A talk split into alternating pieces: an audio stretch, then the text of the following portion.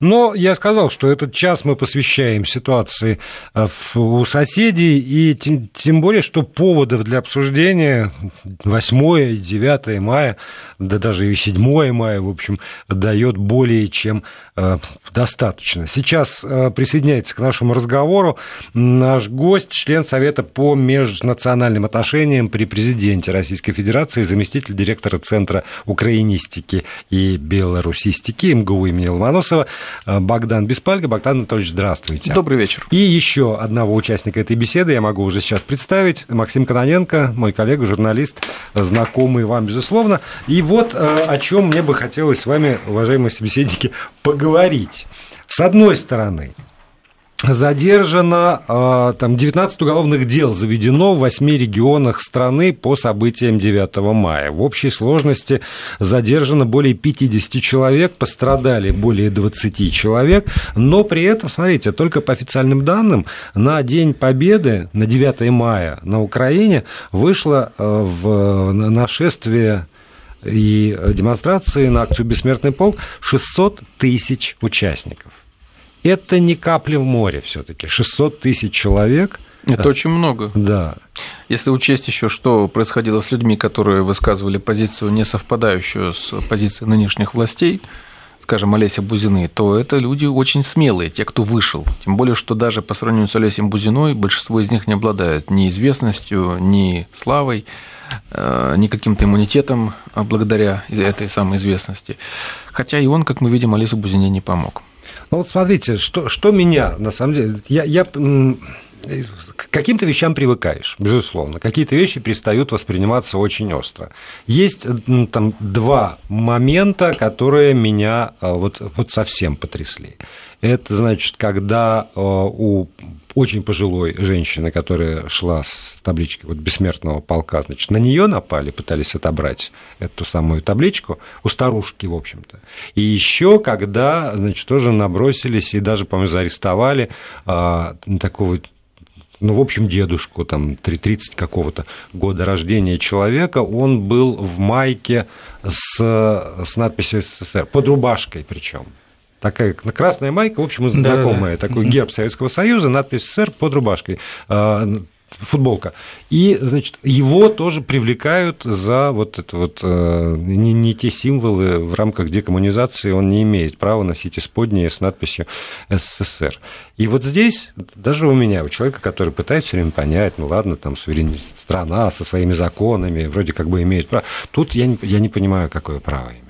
Ну почему? Я вполне могу объяснить, потому что и эту старушку, и этого старичка, их победить-то легко на самом деле. Вот афганцы дали отпор, и в отместку за это афганцам, например, э, сожгли офис в Николаеве. Там семь человек находятся в тяжелом состоянии, одному проломили голову. Почему? Потому что в другом месте, в том же Днепре, э, афганцы, они побили так называемых ветеранов да. АТО, и полиция впервые не стала защищать этих ветеранов АТО, за что ее сейчас уволили точнее, руководителя полиции в Днепропетровске уволили, или по-новому в Днепре. А старушку или старика, или вот как в прошлом году там с ребенка сдирали георгиевскую ленточку, или, или просто найти георгиевскую ленточку, вот ее перед камерой сжечь, это просто безопасно и со всех сторон, так сказать, э, круто. Вот, победили, перемогли, как они говорят. А тогда давайте вот к истокам все-таки попытаемся обратиться. А, к истокам вот э, этой эм, этого неприятия 9 мая. А, потому что, ну, с одной стороны, да, можно, можно сказать, что 9 мая это, это праздник московский, что весь мир не так, и мы украинам примкнем ко всему миру, но при этом не может политическое руководство украинского государства не понимать, что огромное количество людей разных поколений, в основном старшего поколения, всю жизнь праздновала День Победы, 9 мая, как самый сакральный, как самый великий праздник. Потому что, к великому сожалению, действительно, количество погибших в этой бойне украинцев, оно огромно. И в процентном отношении к населению там, Украины, и в абсолютных цифрах оно огромно. И просто так э, забыть отбросить невозможно. Но зачем мне... тогда? Вот зачем сейчас мне вбивать кажется, этот клин? Политическое руководство украинское, оно э, оно как бы едет по рельсам. и с этих рельсов э, им уже, в общем, некуда э, свернуть, потому что э, революция или, как мы ее называем, переворот, он произошел под какими лозунгами? Евроинтеграция, сейчас мы все быстро станем в Европу и заживем хорошо. Этого не произошло, довольно быстро наступило разочарование, и нужно как-то объяснять, а что, собственно, сделали. Куда мы теперь идем? Началась борьба, значит, со всем советским. И чем дальше ты заходишь по этому пути, тем э, меньше у тебя возможностей остается для маневра. И в конце концов ты рано или поздно должен э, значит, покуситься уже на самое последнее, что осталось. Да, там люди могут смотреть э, довольно долго на то, как ломают памятники, на то, как принимаются законы, по которым нельзя там серпомолот и прочее.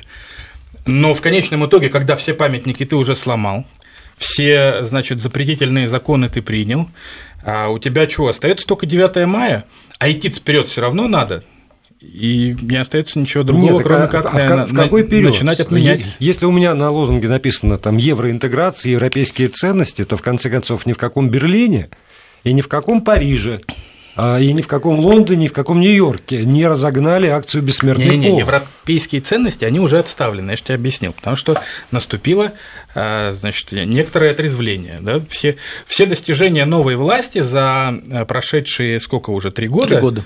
Это значит, безвизовый режим, который вот-вот значит, должны принять. Ну вот сегодня уже там да. очередное одобрение. Больше никаких достижений нет. Ну почему? Надежду Савченко еще вызволили из плена. Вот сами, это может... не, сами не рады. Это Порошенко может записать себе в актив. Но я еще думаю, здесь ситуация сложная в чем? 9 мая – это праздник, который действительно он народный, по-хорошему народный. Э, многие люди, в том числе и на Украине, даже э, старшего возраста, они к Ленину относятся вполне возможно скептически, никак или очень отрицательно. Но 9 мая, Великая Отечественная война, для них это что-то святое, потому что нет семьи, которая, которую бы эта война не затронула. Даже вот э, строки из песни вспоминаются «Священная война», священное что-то такое святое. И эта вот историческая память, она очень крепко сдерживает все вот это постсоветское пространство ну, нет никаких вот толком а, аргументов в пользу того, что, вот, скажем, Украина непременно должна быть не просто независимой, а должна вот именно присоединиться к другой цивилизации, ей сдаться. Если мы празднуем 9 мая, у нас общая победа, общая память, если у нас один и тот же язык русский, если у нас, соответственно, а, и история на самом деле общая, и культура, в общем-то, одна и та же, там Гоголь, он писатель и для Украины, и для России, а Достоевский для Белоруссии, скажем, для России общий и великий мировой писатель, то тогда возникнет закономерный вопрос, а скажите, почему мы так плохо живем, да еще вот в этих разных государствах, почему мы обратно не соберемся вместе? Вот. Поэтому для того, чтобы это оправдать, все время вот это идет вот борьба с 9 мая, с общей исторической памятью. Постоянно пытаются внедрить чужие ценности. Попытка чужую... заместить, кстати да, говоря, 8 мая, войну там. голодомором. Голодомор это как вот такое, да, некая сакральная такая обида, что вот нас уничтожали, именно э, великорусы уничтожали вот украинцев, именно вот так вот, что ли. Это сформировать обиду такую. А, и э, опять же, вот это постоянное камлание вокруг украинского языка, потому что ну, на э, Украине говорят в лучшем случае на суржике. Это русский язык с украинской фонетикой, такой малороссийской. А вот. Там 5% населения только не говорит на русском языке вообще. Это вот национальное меньшинство, венгры, румыны, там кто-нибудь еще, цыгане какие-нибудь на западе Украины. Вот чтобы все это общее вот это разрушить, народный пласт по-настоящему, вот для этого и пытаются бороться с 9 мая. Вот все эти люди, они демонстративно, например, говорят не Великая Отечественная война, они говорят Вторая мировая война.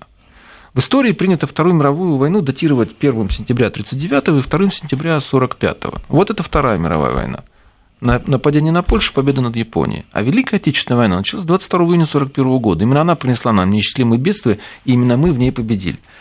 А что касается того, что у нас э, не совсем общий праздник с Европой, ну, мы можем себе это позволить. Мы выиграли эту войну, и без нас эту войну никто бы не выиграл. Ни Великобритания, ни США, ни, и ни Франция уж тем более, ни все остальные вместе взяты. Когда вот болгары любят говорить о том, что они на самом деле там подпольно боролись, в истории известно только три более-менее значимых партизанских акций за всю войну в Болгарии, направленных против войск вермахта. Только три. Для сравнения могу сказать, что, скажем, партизанское движение на Украине и в Беларуси, оно было сопоставимо по своим действиям, ну, наверное, с, с фронтом. То есть по количеству потерь, которые они нанесли а, вермахту, по количеству отвлекаемых с Восточного фронта частей, по тому значению, которое они имели психологическому в Беларуси, ведь э, часто немцы вообще не контролировали целый район.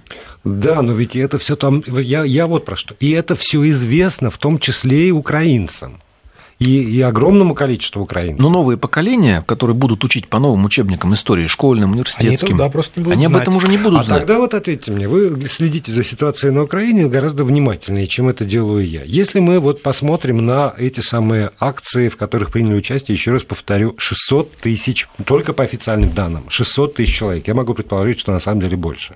Можно ли говорить, что вот в эти 600 тысяч это прошли, ну, там, 55 плюс условно. А вот вся молодежь была как раз на другой стороне, и все провокации были организованы исключительно молодежью. Можно ли говорить о таком вот поколенческом разделе? Мне вот по тем фотографиям, которые я видел, не показалось, что в, в, в рядах этих шествий 9 мая были исключительно старики украинские. Я думаю, что нет. На самом деле украинское общество, оно разделено. Оно разделено ну, примерно на, напополам. Вот, ну, 60%, там, допустим, за восточный вектор, 40% за западный и так далее. Но это общество, оно разделено по всем его стратам, по социальным, по возрастным, по образовательным и так далее. Есть масса людей, которые, не обладая особо каким-то вычурным образованием, тем не менее, все понимают правильно и очень просто. И они говорят, что да, мы хотим быть, например, с Россией. Масса людей, которые в Донецке сейчас находятся в ополчении, это ведь не выпускники элитных вузов, это обычные шахтеры. Э, я могу сказать, что в религиозном преломлении то же самое происходит. Какие были э, массовые встречи патриарха Московского, какие были массовые крестные ходы. Там тоже присутствовали люди всех возрастов. Это тоже в религиозном преломлении как раз вот э, свидетельствует о расколе вот этого украинского общества. Кто-то поддерживает Филарета, а кто-то вот именно приветствует патриарха Московского как своего патриарха. Причем эти люди часто как раз говорят вот не на чистом русском языке, не на чистом украинском, а вот на том самом сельском суржике, вот эти милые сельские бабушки, которые собственно говоря, и представляют часто в качестве образца такого украинского народа. Украинский народ, он добрый, он хороший. Проблема в том, что, вот, к сожалению, управляют им сейчас э, люди, на которых клейма ставить некуда, и которые своей целью ставят полностью изменить все историческое сознание. Вот сейчас у нас, когда вспоминают, что Беларуси есть некоторые негативные тенденции, говорят, ну что вы, Белоруссия навсегда останется с нами. Посмотрите, какие у них памятники в Бресте, там была Брестская крепость. А что, разве на Украине был раньше по-другому? В Украине памятник Родины Матери, он больше 100 метров в высоту. Э, на Украине были героические сражения не менее масштабные, чем в Белоруссии. Оборона Одессы, например, чего стоит, когда она сражалась в окружении. Это то же самое почти, что оборона Севастополя. Но, тем не менее, видите, как удалось у молодежи переформатировать у нынешнее вот это сознание. К счастью, инерционность вот этого праздника, он слишком большой, он слишком масштабный. Вот эта нематериальная ценность, она настолько большая, что вот ее разрушить не получается с наскока сразу, даже за 25 лет не получается. Ну, мне кажется, что они тешат себя мысли, украинские власти, все таки вот на этом поезде, на этих рельсах, по которым они едут, проскочить как-то этот поколенческий разрыв. Надо сказать, что мы же тоже пребывали в некоем таком, а, ну вот я там лично а, пребывал в а, полном ощущений, что э, появление первого постсоветского поколения да, изменит нашу страну совершенным образом, потому что это первое постсоветское поколение, оно будет разорвано, значит, эта память о советском. Сейчас мы видим, что этого не произошло, кстати говоря. И сейчас а, мы думаем о том, что, может быть, эта память будет разорвана там не с войной конкретно, а вот именно с советской властью. У того поколения, которое появилось уже, там, условно говоря, в 21 веке, после 2000 года.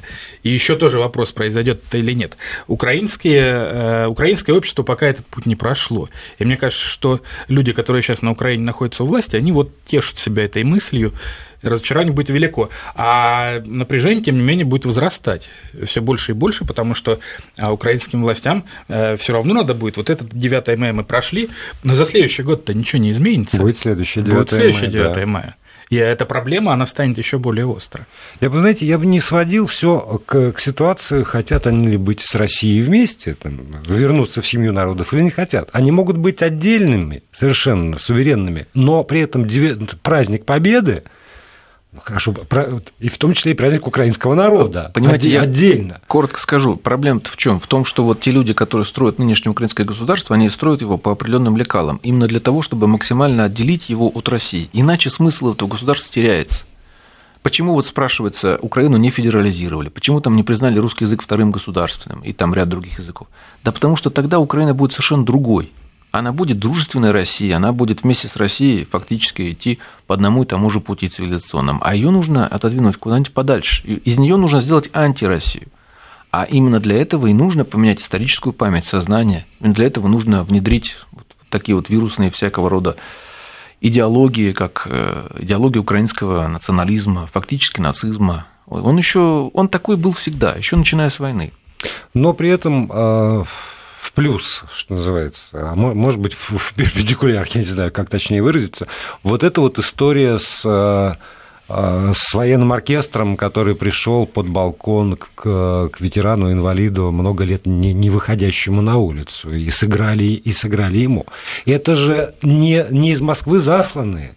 Это вот абсолютно местные свои музыканты там, военного оркестра духового. Они пришли под балкон и сыграли этому самому дядьке. И очень трогательная фотография, он там с какого-то скворечника вот этого такого советского балкона захламленного высовывается. Но это ты считаешь, что они не советские. А там, конечно, это объяснено, что они не из России засланы. А там, конечно, это объяснено так, что они из России засланы. Или им заплатили. Типа Сегодня было э, опубликовано вот это вот э, сенсационное история про то, что э, какой-то человек из СБУ следил за Шереметом в ночь его убийства, э, так уже же абсолютно везде написано, что в СБУ тоже есть агенты Москвы. Продолжим после выпуска новостей.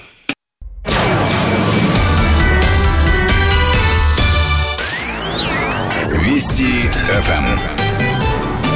Первые о главном.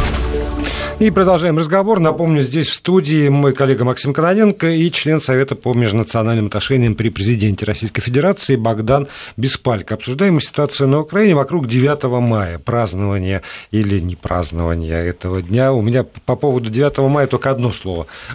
Есть хорошее слово «отмечать». Да, вот э, да, отметили, значит, на Украине отметили 9, 9 мая. Вот ты, Максим, говоришь, что а им объяснили, что этот оркестр военный, для тех, кто присоединился, я напомню ситуацию, военный э, духовой оркестр под э, балкон ветерана пришел в Одессе, да, у меня там слились. В, в, в Одессе 96 лет человек, он несколько лет не выходил из квартиры вообще, э, музыканты пришли и сыграли ему музыку, просто вот песни там военных лет под, под балкон. Ты говоришь, что там объяснили, что они, значит, засланные или купленные, но ну, а вокруг же есть люди, которые все знают. Просто они все знают, и их не переубедить. Равно как и какие бы там ни были учебники истории, есть все равно память семейная в каждой семье передается из так. поколения в поколение. И что бы там Я поэтому гов... и говорю, что напряжение оно будет вот. нарастать. Что бы ни говорили, это все равно память сохраняется. И вот так уже, э, я понимаю, еще постепенная такая. Вот, вот мы его немножечко замалчиваем, мы его как бы притушиваем, мы, не, не в общем, даем людям возможность, ну, тем, кто хочет, вы по просто... походить и спустя 20 лет сводим на нет. Знаете, что вы описываете сейчас? Вы описываете то, что происходит в Беларуси сейчас, вот один в один. Вот буквально вот именно так и происходит. Но что касается Украины, дело-то в чем? Там вот говорят, что там нет ветеранов, это все неправда. В том-то и дело, что люди как раз идут, потому что они сохраняют живую память. Эта память, она даже она связана с советским периодом, она не связана с советской идеологией. Вот даже приходится часто слышать упреки от коммунистов. Что вы вот сносите со своей георгиевской ленточкой? Георгиевская ленточка – это неправильная. Правильная красная должна быть. Знамя Победы было красное и так далее. Так 9 мая это потому, оно настолько и бессмертный полк оказались успешными, что они именно затрагивают то, что не связано с идеологией, оно связано именно со священным долгом защиты Родины, защиты, собственно говоря, от той страшной вот человека ненавистнической немецкой машины и идеологии, которые готовы были всех нас перемолоть. И поэтому многие люди, они чувствуют фальш вот этой украинской идеологии, и историографии, и много чего другого – ну, не может быть Бендер или Шухевич героями. С кем они воевали? Ну, да ни с кем. Ну, где-то прятались там по схронам в лесах. Там даже карикатура такая есть, когда солдат открывает этот схрон и говорит, власти, парад начинается. Вы выходите на парад, победители в кавычках. Поэтому-то люди выходят на бессмертный полк. Многие просто уже перестали бояться, и поэтому они туда идут. Уже устали. Уже вот этот вот шок от всего этого дикого беззакония, которое началось на Украине, он уже начал притупляться, он уже начал потихонечку проходить. От всех этих диких убийств, даже от гражданской войны, это все стало обыденностью. И многие люди, они хотят проявить свою позицию. В Одессе это неудивительно, безусловно. Одесса, как говорят сами одесситы, это русский город. Ну, может быть, не великорусский, но это русский город. Это город боевой славы, это город-герой. Какие там могут быть бандеровцы, какие там могут быть шухевичи и прочие. Только привозные. Вот по статистике из задержанных 89 человек э, доставлено в отделение полиции во время проведения мероприятия 9 мая. В Киеве 31, в Днепре 27, в Одесской области 21. Ну и дальше по нисходящей есть Харьков, Николаев э, и, и прочее, прочее, прочее. В основном, естественно, восточная часть Украины. Нет ни, ни, никаких сведений, э, у меня, по крайней мере, о подобных вещах э, в, во Львове, в Хмельницком, там, в Ровно, например. И я понимаю, что на Украине есть еще проблема, которую тоже, наверное, нельзя замалчивать. Часть Украины была присоединена к Украине 14 э, сентября 1939 mm. года. Часть и потом уже в конце войны была присоединена. Да, да. И, да. и, и для, каки, для какой-то части, опять же, населения нынешней Украины, вот этой территории, э, это тоже память семейная, это тоже память историческая. И от этого тоже отмахнуться просто так нельзя. Тут очень сложный э, вопрос, почему? Потому что сама по себе Украина – это лоскутное одеяло. Вы вот эту проблему сейчас фактически затронули. Какой-то кусочек, вот он как сердцевина существовал всегда. Какой-то кусочек присоединили там во время распада или там войны с Османской империей там, и татарами. Какой-то от Румынии а, а, откусили в свое время, освободили просто. Какой-то уже от, соответственно, Словакии и так далее, и так далее. От Польши. А проблема не в том, что это было правильно или неправильно. Мы освобождали свои земли. Если бы мы захотели, после Великой Отечественной мы могли бы пол Польши включить в состав Украины или вообще всю Польшу даже включить к себе в качестве автономного округа. Проблема в том, что все эти территории, они очень разные ментально, религиозно, по культурному своему населению и так далее. Поэтому вот Украина разделена очень сильно на условно правобережную, левобережную, на западную, центральную, южную, юго-восточную. И э, вы знаете, что ведь там тоже история, она очень неоднозначна. На Западной Украине в свое время было очень сильно русское движение, именно русское. Присоединение к вот этому большому нашему единству. И в 1944 году, когда уже было понятно, куда движутся советские войска, группа униатского духовенства из нынешней Закарпатской области написала письмо Сталину с просьбой создать русскую социалистическую республику в Закарпатье, отдельную, союзную. Вот. Но он на это не пошел, он включил ее в состав Украины. Поэтому, конечно, вы правы, когда говорите о том, что этот фактор оказывает очень сильное влияние. Но и считать, что все эти территории были изначально антирусскими, нельзя. Нет, я, я как раз не про антирусскость. На Западной, Украине, на Западной Украине вот с началом Первой еще про мировой войны... Про антисоветскость, пожалуй, да, да а да. Про, про антирусскость нет. На Западной Украине еще в 2014 году уничтожили массу русофилов в концлагерях Терезин и Талергов. Это тоже надо нам помнить. И добивали их уже в 30-е годы. Ну, сначала... Русины же там да, жили. Это те да. же самые русские, но э, их э, сейчас уже в современной Украине не только при этой власти, еще и при Кучме старательно записывали в украинцы на переписях. Нет, я помню, Ужгород э, там, конца, конца Советского Союза, mm-hmm. что называется. Это совсем другая страна. И там, когда когда ехал через Украину, советскую Украину, это были разные, как бы разные отношения к москалям, вот прежде всего, что, что, что сказывалось. Там и русский язык, кстати, гораздо да. спокойнее. И, и то, что было в Закарпатье, их отношение даже ко Львову, и уж тем более Киеву, оно очень отличалось от отношения не к, всегда, подчеркиваю, что они не галичане. Или, или к Ленинграду. Это все, все было совершенно отдельно. Но почему там не было бессмертного полка 9 мая? Ну, потому что там э, все-таки вот ментальность отличается. Вот. А во-вторых, там всех тех, кто пытался вот э, что-то проводить подобное еще раньше, еще в более благополучные времена, их еще тогда подвергали, так скажем, физическому воздействию тех же ветеранов. Там холм славы был памятник, их там били. Э, всегда это было э, возможным поводом для беспорядков для местной полиции и так далее, и так далее. Ну а сейчас-то уж после вот победы Евромайдана, конечно, там никто не рискует, думаю, с этим пройти. Для меня еще совершенно удивительный факт – это вот выступление мэра Днепра да, там же вот битва самая, такая развернулась. По поводу того, что претензий к полиции, Кавакову. Если полиция не может защитить, то тогда мы, созда... да, да, мы создадим отряды по аналогии, значит, с отрядами самообороны, которые были в 20-х годах в Германии для того, чтобы обеспечить безопасность граждан. Отряды начала 20-х годов в Германии, в общем, не надо заглядывать ни в какие энциклопедии, чтобы э, там, понять, что это были за отряды. Файкорд, штурмовики. Да, да и куда дальше эволюция этих отрядов привела. И, и тут вот опять у меня в мозгу клинит. Я, я не понимаю, как может человек такие аналогии проводить открыто и публично. Но он же говорил фразу, известную всем. Обещать, э, давать мразям любые обещания, а вешать будем потом. Что от него еще можно ожидать? Ну, это та же самая, на самом деле, подоплека это та же самая. Все, э, значит, Гитлер хороший, потому что он был против э, русских. Значит, надо быть как Гитлер. А, логика очень простая. И она, как любая простая логика, очень хорошо заходит а, в мозги неподготовленных людей. Вот. Э, тех, у кого эта память историческая отсутствует.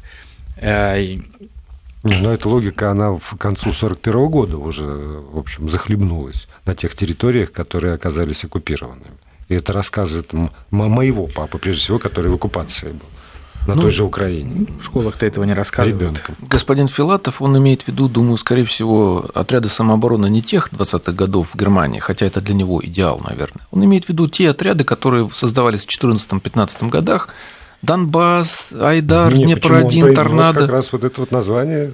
И создаваться они будут, опять же, на деньги а, ряда местных олигархов, и использоваться они будут, конечно, против этих людей, но и для передела бизнеса наверняка тоже, и для да, там же это еще важнейший другого. абсолютно фактор Конечно. на Украине, то, что эта история, она не, не настолько политическая, насколько это бизнес. -история. Но вы заметьте, насколько радикалы-то оказались слабы. Вот если полиция не противодействует митингующим, которые их били, это уже поражением считается. То есть сами радикалы, получается... Уже вот... противодействует уже, в, сейчас скажу, 7 человек, да, прочитаю, 7 человек арестованы, задержаны, по крайней мере.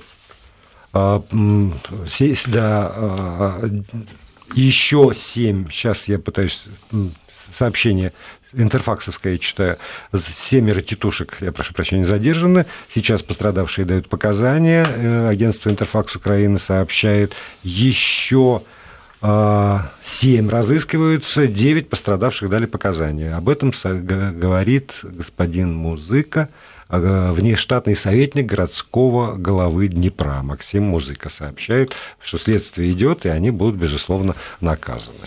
Ну и грозятся, да, вот эти герои былых времен, э, уже э, герои в отставке. Вот, господин Ярыш, который теперь депутат Верховной Рады, грозится, что заговорит улица, а, возможно, и стволы, если Киев будет недостаточно серьезно относиться э, к произошедшему в Днепропетровске. Ну вот какая улица, на каком языке заговорит, об этом через паузу мы продолжим наш разговор. Вести ФМ. Первые о главном.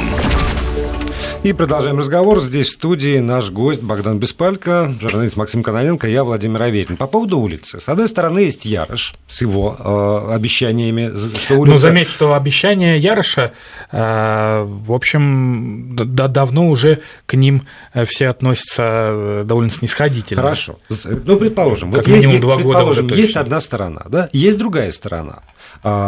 Действующие генералы и офицеры сухопутных войск а, украинской армии возложили цветы 9 мая к памятнику Ватутину, освободителю Киева, при полном значит, форме, как, угу. как, как военные пошли. И еще, а, как известно, 9 мая телеканал Интер украинский провел такой марафон «Победа одна на всех».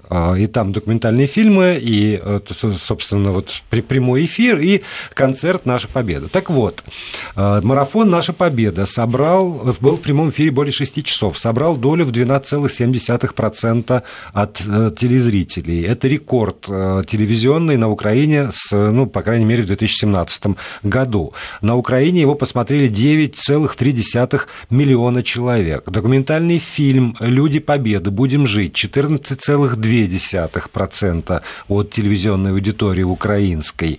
А, фильмы «Судьба человека» в бой идут одни старики собрали тоже огромную аудиторию. Это вот если на улицу то на, на одну улицу обещанную есть еще вот эти вот 9 с лишним миллионов человек, которые предпочли именно это, эту программу 9 мая, марафон в честь победы.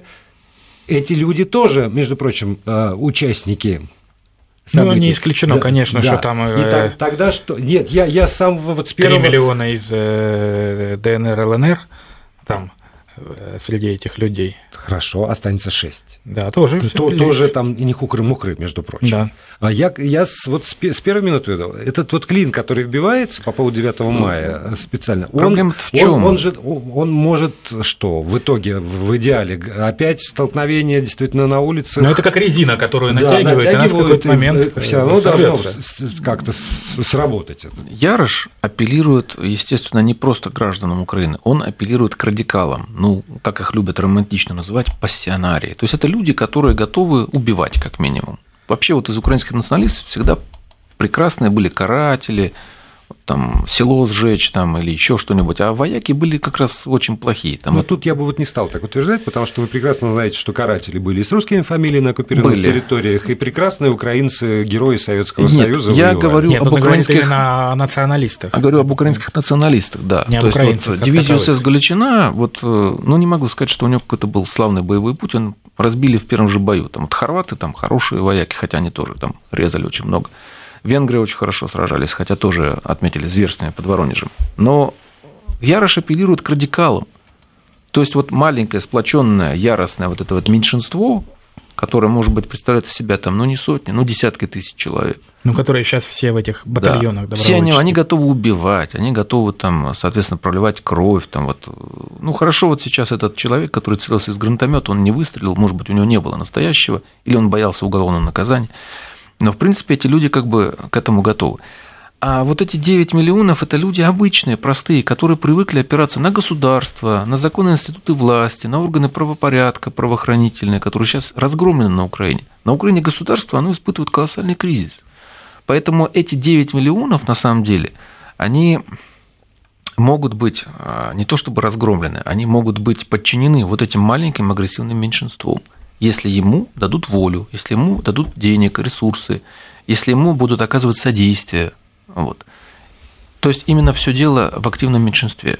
Активное меньшинство способно противостоять пассивному большинству. Ну, собственно, это активное меньшинство и устроило переворот в 2014 году. Да, но при этом это активное меньшинство было поддержано в том числе, не знаю, там, путем обмана, хорошей пропаганды, чего угодно, но в том числе при поддержке вот этих вот 9 э, миллионов человек, которые выходили там очень много людей выходило как раз за все хорошее против всего плохого. Ну, это, разумеется, да. Потом да. обманулись. За, за красивую европейскую жизнь. Да. Мечту. мечту. Да, за мечту, мечту, конечно. О том, да. что все будет хорошо. Конечно. Если вы сейчас спросите гражданина Украины, вот дали безвиз, ну, он под безвизом понимает, что Украину взяли в Евросоюз, и он теперь может ехать, устраиваться на работу где угодно и так далее. Он этими подробностями, он ими не оперирует, он их не знает вообще. Ну, пусть возьмет э, текст и прочитает тогда. У меня для всех только один совет. Это надо было читайте, читайте первоисточники, понимаете? Даже когда идут религиозные споры, я говорю, да возьмите первоисточники, прочитайте. Это то, что Сергей Глазьев говорил про договор о евроинтеграции. Возьмите да прочитайте. Возьмите, возьмите да прочитайте. Я вот про что. А вот если хорошо такое активное, пусть э, какая-то часть, э, которая противостоит э, националистам, вот те, кто за бессмертный пол, те, кто ну, за 9 мая, те, кто, те, кто за, за память историческую, Россию без изъятий. Те, ну, кто... Ну, Донецкая область. Да, они уехали большей частью в ЛДНР, даже из Киева. Но дело в том, что, конечно же, те люди, которые там еще остались, они ведут себя предельно осторожно, потому что в любой момент их могут подвергнуть репрессиям. Вот сейчас уволили начальника Днепровской, Днепропетровской полиции. Уже э, странно, потому что он всего лишь исполнял долг по предотвращению массовых беспорядков. А, мы же все помним прекрасно и трагедию Одессы, 2 мая. Мы помним и Мариуполь, и все остальное. То есть Никого эти люди, не увольняли, у них это все на заднем-то фоне очень хорошо. Да, там никого и не нашли виновных, и не ищут там, и так далее. Поэтому, конечно, они, э, понимаете еще в чем дело? Радикалы испытывают э, какие-то кризисные явления, но они получают поддержку. А эти люди, они там по большому счету, им не на кого опереться. На кого? На партию регионов? На оппозиционный блок? Нет. А это, это тоже уже встроившаяся в политическую нынешнюю игру оппозиция такая условная. Компартия вообще запрещена.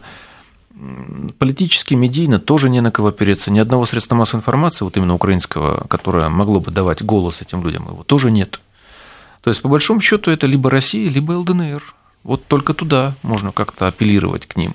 Тогда будут обвинять в том, что это вот российские шпионы – агенты Кремля и так далее, и так далее. И несколько минут назад э, депутат Черновицкого городского совета, глава Черновицкой еврейской благотворительной организации «Мирьям» Илья Хоч сообщил о том, что неизвестные осквернили мемориал жертвам Холокоста в Черновцах. Я процитирую его. Как мне на это реагировать? Мне, черновчанину, автору идеи, организатору строительства мемориального комплекса памяти жертв Черновицкого еврейского гетто, написал он сегодня в Фейсбуке. Вот собственно, результат. Ну, один, так это один, закономерный, один из, да, закономерный результат. Да. да. Собственно, в Европе давно уже за голову схватились, э, поняв, э, какого джина не выпустили из бутылки. Ну, вы знаете, здесь могу сказать только, что вот украинскому национализму очень много, в том числе антисемитизм и вот это вот э, издевательства над Холокостом, ему прощали так же, как и, скажем, латышам, где маршируют там, ветераны СС каждый год 16 марта, именно потому, что видели в них вот этот вот инструмент противодействия России, инструмент по, по трансформации Украины, вот по ее переработке, что ли, вот в этот антироссийский буфер такой. И поэтому им прощали даже такое раньше. И э, я надеюсь, что, конечно, с все большим возрастающим количеством подобных актов, это постепенно приведет к тому, что против Украины начнут применять хоть какие-то санкции, ну хотя бы персональные. Ну, хотя бы потребуют найти виновных в том, кто вот совершил вот этот акт вандализма. Мне, знаете, хотелось бы за этот разговор и вот по поводу национализма, который анти, антиеврейский, антирусский, пожалуйста, какой угодно антироссийский, вспомнить фразу, которую приписываю Черчиллю, я не готов стопроцентно положиться, что он это сказал, но похоже на то. Ответ на вопрос, а почему в Англии нет антисемитизма? Потому что англичане не считают себя глупее евреев. Вот, Хорошая фраза. Вот, да. Да, вот. Украинский национализм, он идеологически оформился в 20-30-е годы под очень сильным влиянием немецкого национал-социализма, нацизма, правильно Вот сказать. если бы они перестали себя считать глупее остальных, было бы всем счастье. Богдан Беспалько, Максим Кононенко, спасибо большое вам.